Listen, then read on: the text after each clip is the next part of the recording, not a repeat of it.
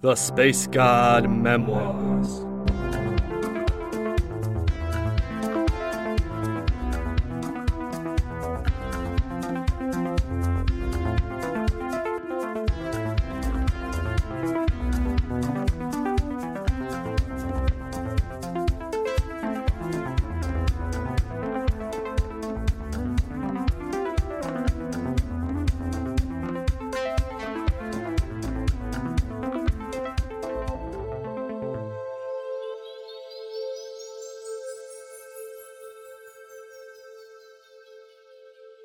Season 2, Episode 13.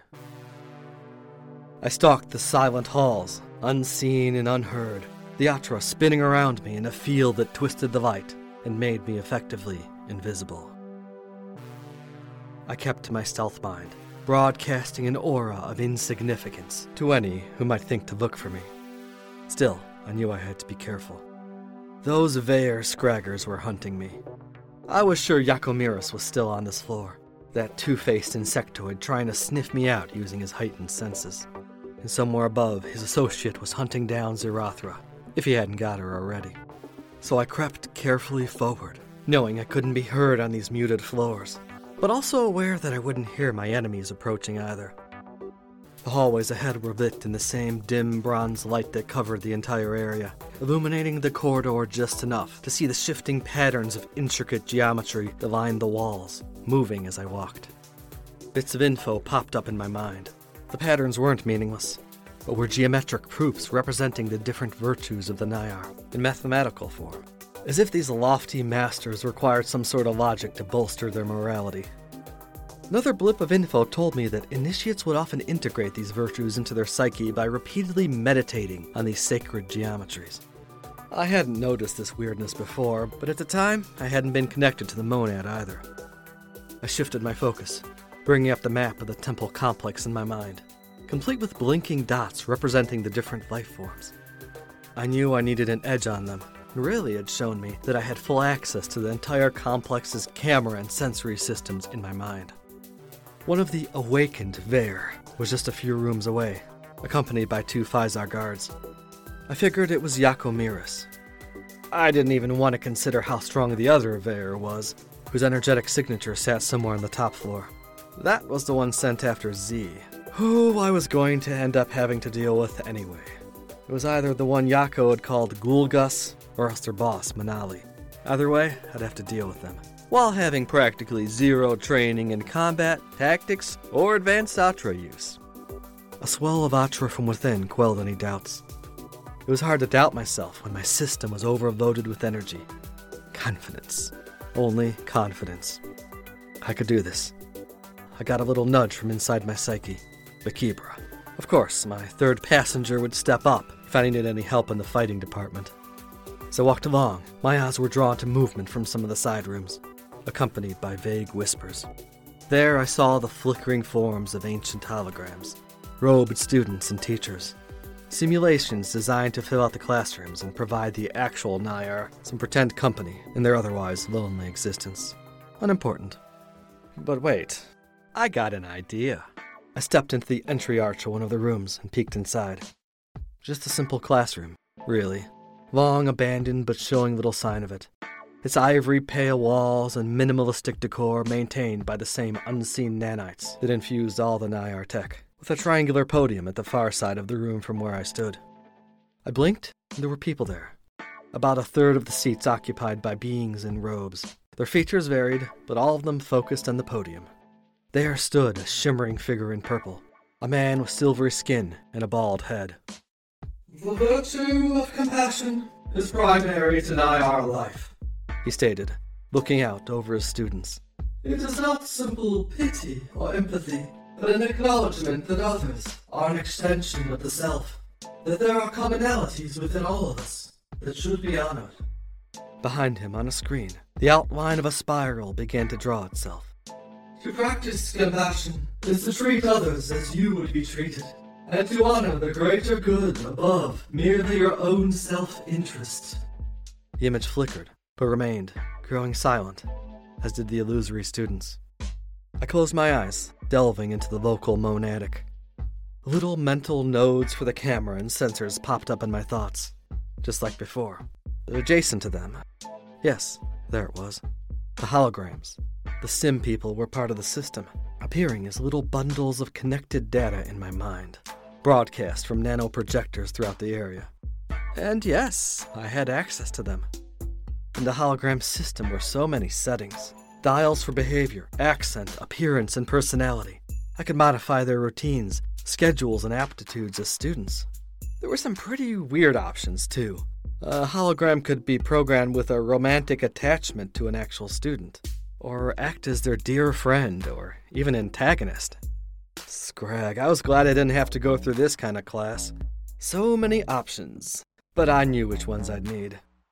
There was a jolt of movement from my other mental screen, the map. Yakomiris and his cronies were getting close. Bird, keep an eye on the map. I told the friend who currently lived in my thoughts, and I put my focus on the holograms. First, a simple test.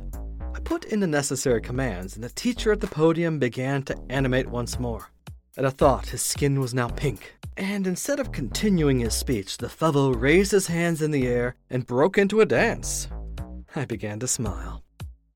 It was easy enough to do the same to the others. Soon I had a group on the opposite end of the level, doing jigs and singing raucous folk songs.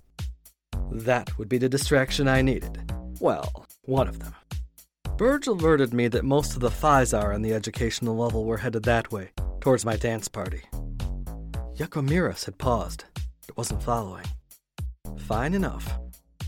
Stepping into the hallway once more, I directed the former holographic instructor to follow. He appeared in the garb of a clown that I'd seen once at a festival pink skin and a bright green head of puffy hair.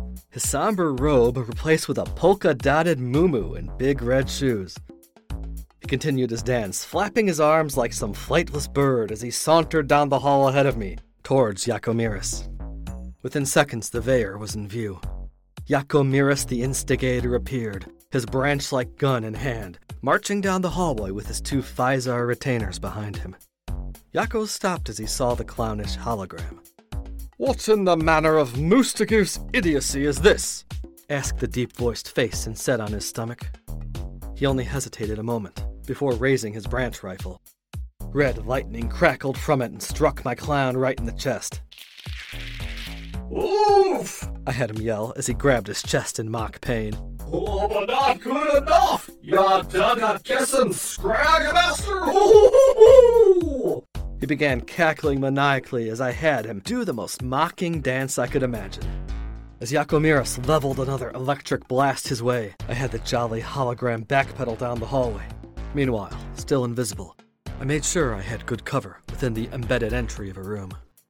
The Vaer Bugman took another few steps forward, his minions trailing him. Then he stopped, sniffing at the air as the clown continued to back off. The smells of nothing! shouted the high pitched insectoid voice of his upper face. A lie! Naya, trickery! He is here! The initiate is close by! Then lead us to him, stated the lower face. Yakomiris began walking forward again. I tensed up. Was my plan a failure? No, it was still enough. Obviously, Yako couldn't smell me perfectly. Not like vision, otherwise, he'd have caught me before I escaped him the first time. He still had to hunt for me, distracted as he was. My hologram continued to dance at the far end of the hall, hurling random insults at the bug man and his two minions as I waited. I reached for the striker minimized on my belt loop. One touch on the fingernail sized device, and it expanded out to the length of a short sword. Yakomiris and his minions drew closer. I ducked within a nearby doorway, pushing my back against the wall while I looked around the corner, waiting for them.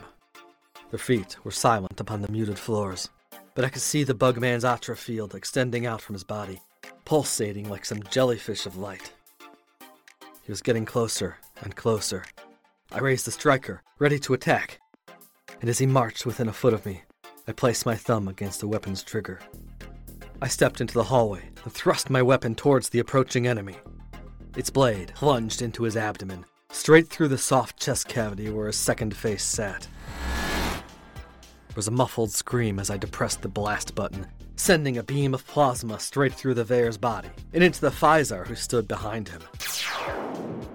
The remaining warrior raised his weapon and looked around expectantly. I pushed Yako's body to the side, feeling his vital fluids oozing down my arm. I wasn't sure if I'd gone visible, and I didn't care. Not stopping an instant, I lunged forward and stabbed my blade into the Phizar's throat. He too fell down, cheap and squishy. One glance down at the three fallen opponents told me they were dead. Or dead enough that they wouldn't be getting up and chasing me, at least. I knew this wouldn't be the last fight I had that day. Leaving the Vaer's remains behind, I wiped off my blade and headed further down the hall. For a moment, I looked back at the clownish former instructor and gave him a wink of thanks. Then I threw out a mental command, and he vanished. As I continued down the hall, I realized I couldn't feel my Atra quite so acutely. Still there, but not the energetic high of before. The invisibility was burning it off faster than I'd hoped, and I still needed to find Z. But at least the Phizar were out of the way. As I marched down the hall towards where I had taken that archway into the maze test, everything was clear. And just like the map depicted, right by that archway in its dead end was another opening, sculpted from the stone and heading gradually upward. Soon I was crawling up through the Vaer's carved out tunnel and towards both Z and the remaining enemies. I stepped out into the pale hallway of the top floor, which wound its way like a spiral towards the center, where the communications room lay. From further down the way, I caught the movement of shadows on the wall, but no matching sound of footsteps due to the muffled designs of the floors. I ducked back into the hole as I saw a trio of Crimson Phizar marching into view. As it drew ever closer, my heart began to beat more rapidly, my muscles tensing at the thought of discovery. But that was only a conditioned reaction. These Duggas couldn't even see me. I untensed and let out a quiet breath as the enemies walked down down the hall without incident. Already the rush of Atra use was starting to fade, and a mental fatigue was creeping in. 85 Atric units remaining in system. Enough super stealth to last me 15 or 20 minutes at most, depending on my emotional state and level of exertion. Maybe there hadn't been as much Atra in that old core as I'd figured, or maybe turning invisible just drained it a whole lot. With a breath and thought, I directed more Atra into my stealth. Had to keep this going. Within the silent halls, I crept by numerous groups of warriors. All in all, my connection to the security sensors told me there were 57 Vaer Phizar on this floor alone. As I passed by the many side rooms, I could see them within, rifling through the ancient chambers in search of either old relics or my hiding place. They patrolled the halls and guarded the doorways, but to me that didn't matter. I strolled by, unseen and also unheard upon the muted floors. I stalked those ancient halls like a ghost, hordes of enemy soldiers just yards away from me. Sometimes, as I strode by, one of them would turn their heads, as if hearing a slight sound or feeling disturbance in the air. But not a single one called out or moved towards me. I truly felt like a superior being to them, on a level of existence where these pathetic mooks couldn't even see me. An unseen smile came to my lips as I neared my goal. I ducked into an empty chamber, a former meeting room now looking utterly ransacked, a stone table broken in two, chairs appended across the floor. I paused, leaning against the far wall and taking a moment to rest, to get my bearings. I was getting close to Zirathra. I had to have a plan.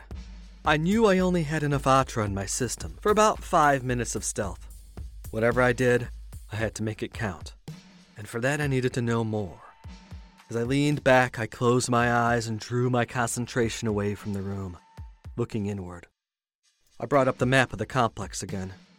Zirathra was only a few rooms away, listed as being in the communications chamber in the center of this floor, that big domed room.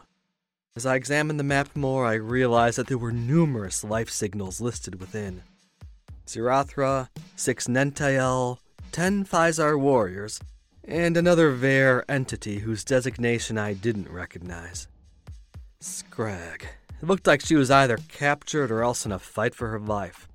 Either way, she needed me. So I opened up my eyes and walked out of the meeting room into the corridor with its high ceiling supported by immense pillars. I made a left turn and continued to stalk through the silent, gray lit halls, which curved in a gradual spiral towards the center of the temple complex. I quickened my pace, passing by several more patrols of Phizar, all headed in the same direction, where I had last been seen. Knowing the veil of Atra infused stealth was still upon me, barely, I weaved my way between them. The communication room was just ahead. I didn't care if they suspected my presence. Before me, I finally saw the open door to the central dome. From within echoed the sounds of a commotion. Several red warriors stood before it, looking inward, electropikes in hand. They nearly blocked the entrance, but I didn't delay, ducking unnoticed between them. Within, I looked upon a familiar chamber, the same room we had first come to upon arriving in this deep buried Naiar complex. Above was a domed ceiling, the room supported by a pillar of green metal, the walls covered in ancient electronic screens. Zirathra stood with her back to that pillar. She looked different, her slender blue body clad in a tight fitting jumpsuit, complete with wings, shoulder pads, and high boots, all in a color scheme of blue, green, and white. A matching headguard held back her hair. She held a blade in each hand, twin swords of elegant curvature, their aquamarine metal gleaming in the light. She wore a determined expression, her eyes narrowed. But Z wasn't the only person in the room. She was encircled by six of our Nentael, the guardians surrounding her like a shield. Between Zirathra's pillar and where I stood, the expansive room was filled with Phizar warriors. Ten of them, if I didn't count the ones at the room's entryway behind me. Towering over the Phizar, facing Zirathra, was a more distinct figure. He wore a lanky form covered in armored plating, a deep plum purple in hue, with bisected pauldrons on his shoulders and a pair of lengthy feelers protruding from his back, flailing through the air. The being leered at Zirathra, a single eye set vertically at the center of his forehead. Awakened Vaer, rank 2, Atra level 500. Yep, that had to be the guy. Full on Vaer. Probably the one who dug the tunnel. I wondered how powerful a rank 2 was. Could Z take him? One Eye raised his meaty fist into the air. His back tendrils straightened, and their ends started to twitch, pointing at Zirathra. The red Phizars took a step forward, their pikes glowing, ready to strike. I knew I could only keep hidden a few more moments. The air felt heavy. I needed to make my move, and make it quick.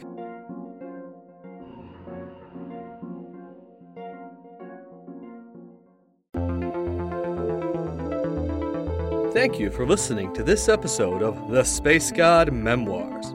Space God is written, performed, and produced by A.M. Arktos. Original musical score by Alphacolors. Various sound effects created by Industrial Strength Records Incorporated. Please support this podcast by following, rating, and sharing on your favorite social media site. For further info on Space God, its creator, and various other opinions, musings, and thoughts, go to www.spacegodmemoirs.com or follow me on Instagram, Twitter, or Facebook. If you enjoyed the Space God Memoirs, please consider supporting us by becoming a patron. Check out the Patreon link in our description to learn more.